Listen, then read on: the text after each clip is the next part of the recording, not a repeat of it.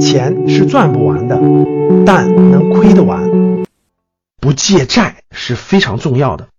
如果你长期借债，通过借大量的钱去赌经济阶段，去赌某段资产的泡沫阶段的话，养成习惯，这种习惯就会形成你的判断问题的标准，引发你人性当中赌性、投机性的一面。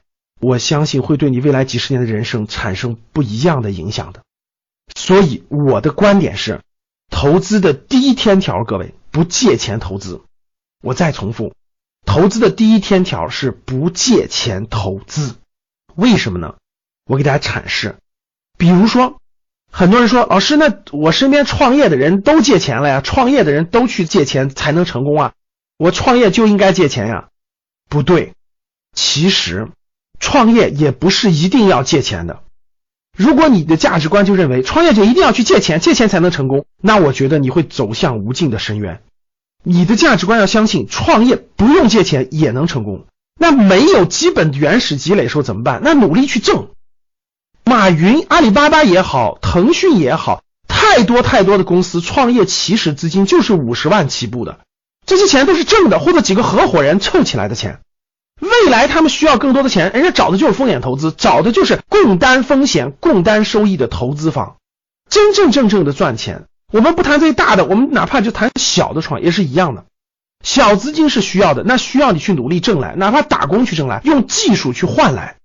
你如果都不相信不借钱就不能创业，那我觉得你还没有理解了创业真正难的是什么。创业难的不是资金。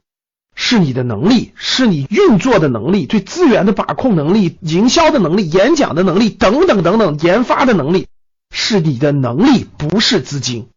如果这点你都没有考虑明白的话，你创业几乎不可能成功。所以，其实创业也不需要你借钱。第二点，那很多人就说，那买房总得借钱吧？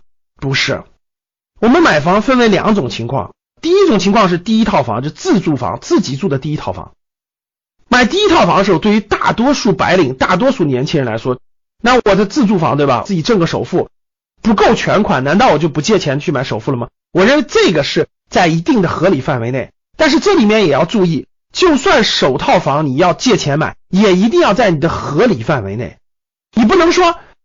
别人都买了，我也一定要。我打肿脸充胖子，我把三代人的钱全出了首付，我再贷个好几百万，一个月还几万的月供，你和你爱人挣的钱根本就还不了利息，债务最后给谁背呢？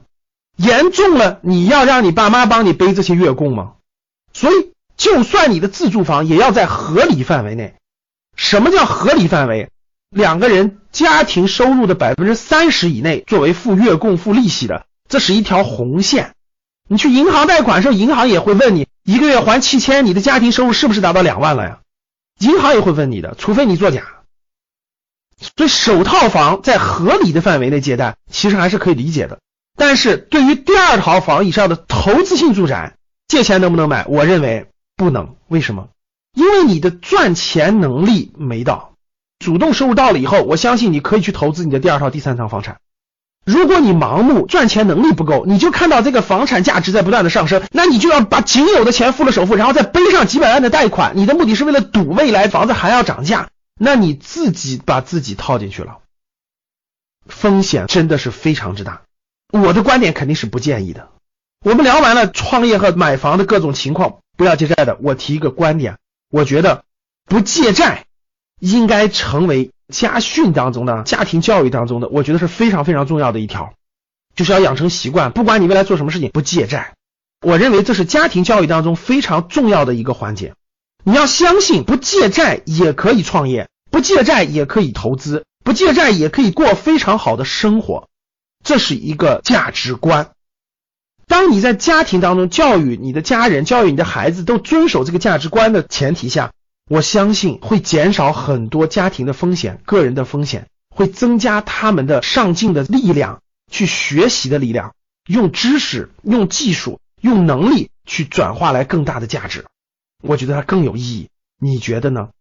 啊，我很感谢我的家人，在我比较小的时候就给我提醒过，说不要借债，从商之路可以，但不要借债，这是非常重要的一条家庭教育的价值观。好了，各位。你的家庭在你成长当中有这样的价值观的传递吗？你能理解到这样的信条吗？欢迎大家跟我互动。最后还是一句话，投资的第一天条，各位不借钱投资。当你的能力不够投资的时候，那就去先攒这些原始资本。